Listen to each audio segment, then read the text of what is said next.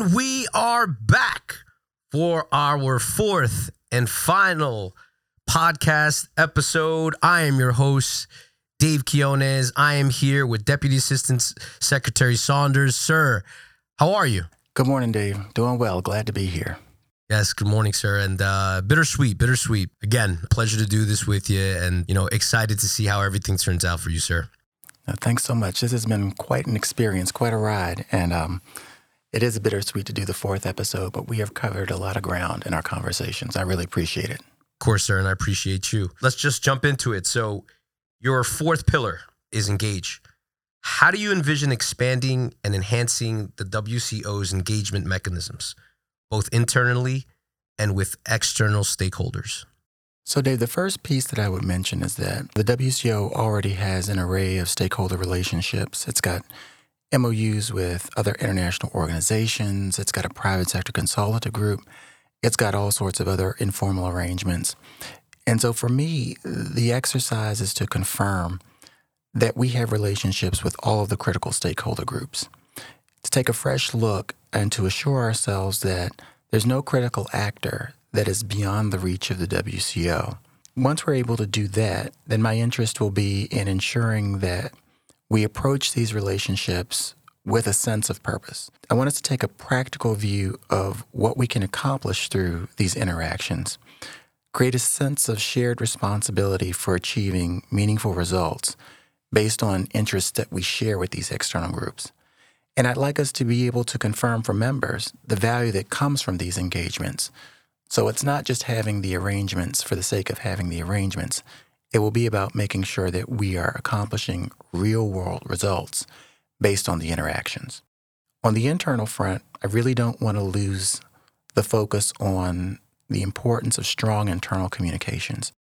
It's critical to keeping the employees of the WCO engaged and motivated. These are the people who make the work happen. But it's also critical to keep the members informed of what the organization is doing, to keep them engaged, to ensure that they're satisfied with the level of service they're receiving from the organization, and investing in communication and engagement structures that allow that to be the case.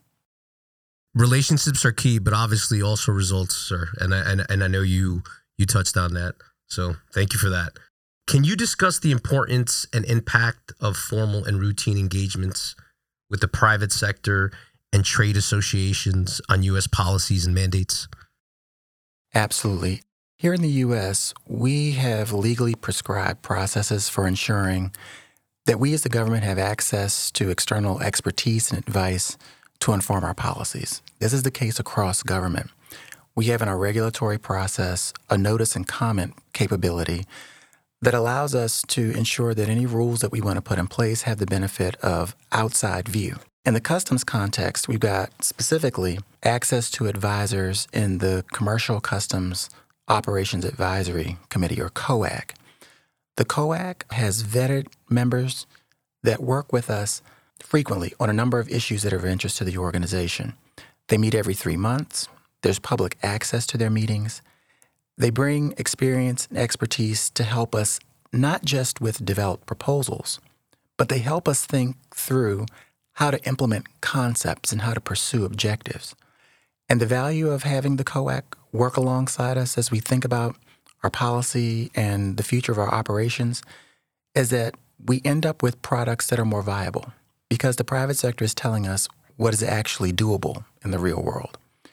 We have better compliance because there's an understanding of what is needed already existing in the private sector. And this allows us to really take advantage of problem solvers that are outside the organizations. The problems that customs often has to confront are bigger than customs alone.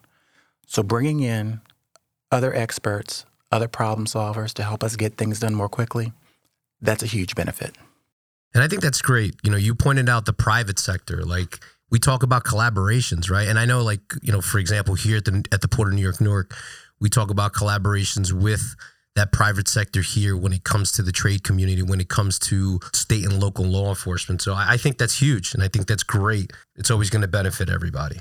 I understand that green customs initiatives are being undertaken by many WCO members.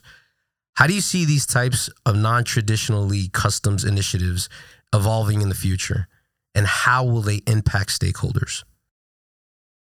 Well, green customs is a new issue, and green customs is sort of the shorthand for customs contribution to the overall abatement of climate change and improving the environment. It's a new issue, and it is outside of the traditional scope of what you would consider a customs matter.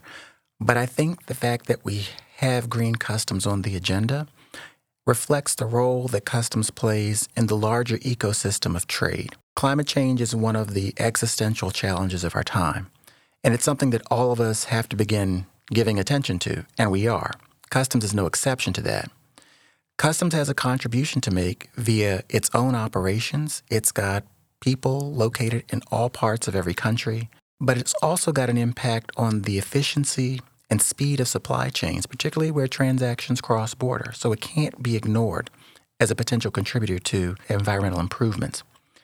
I think that customs involvement in discussions like green customs are likely to continue. Customs involvement in larger, broader issues, it's likely to continue because there is a recognition of the role that it plays in broader issues of mobility, broader issues of economic development, broader issues of safety.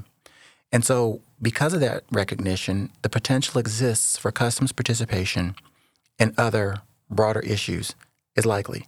And the key for us as customs will be to understand what the practical contribution is that we can make to these topics.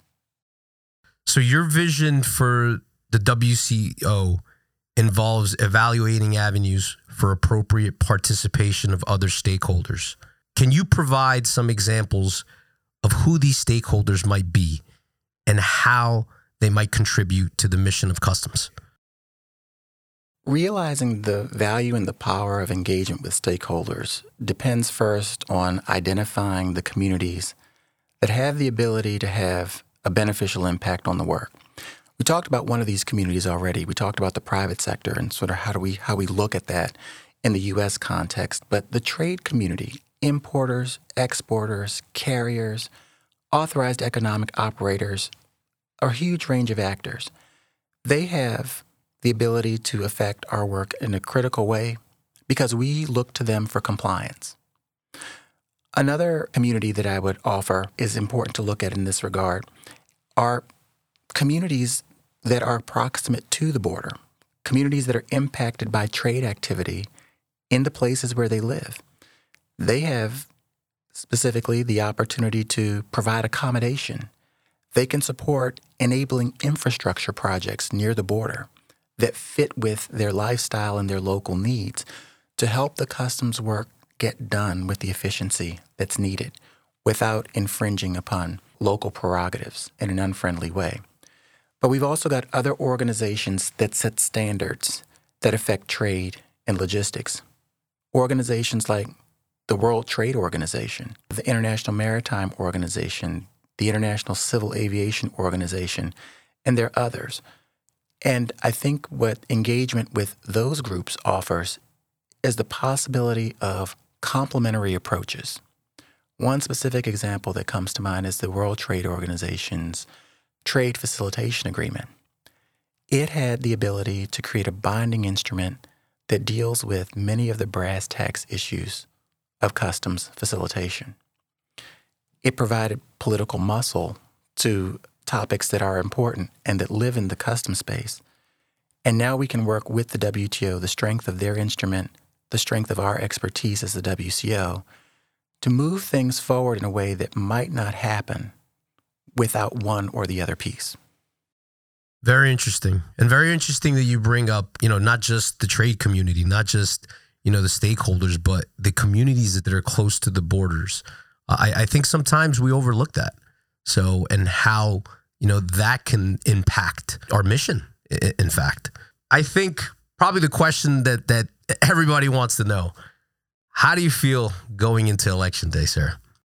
Well, Dave, probably in a word, anxious, but also, I think, content. This has been a long and intense process. We've been working this for a number of months, but it has been an opportunity to meet with a number of great colleagues across the world to understand their issues.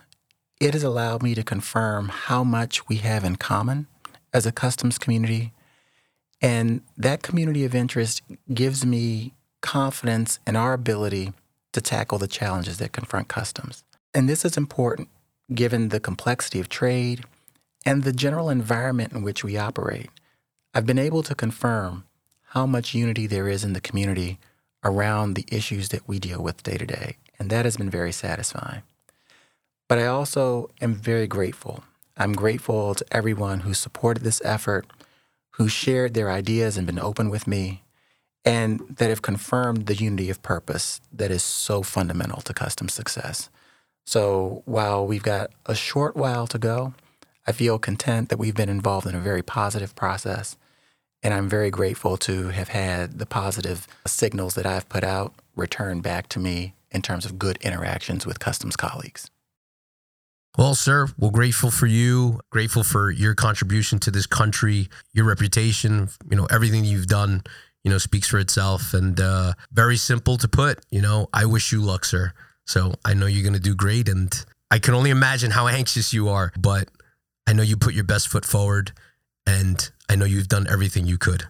So thank you. Indeed. Thank you, Dave. And that wraps it up for the last episode. Thank you, everybody, for coming out and vote Saunders.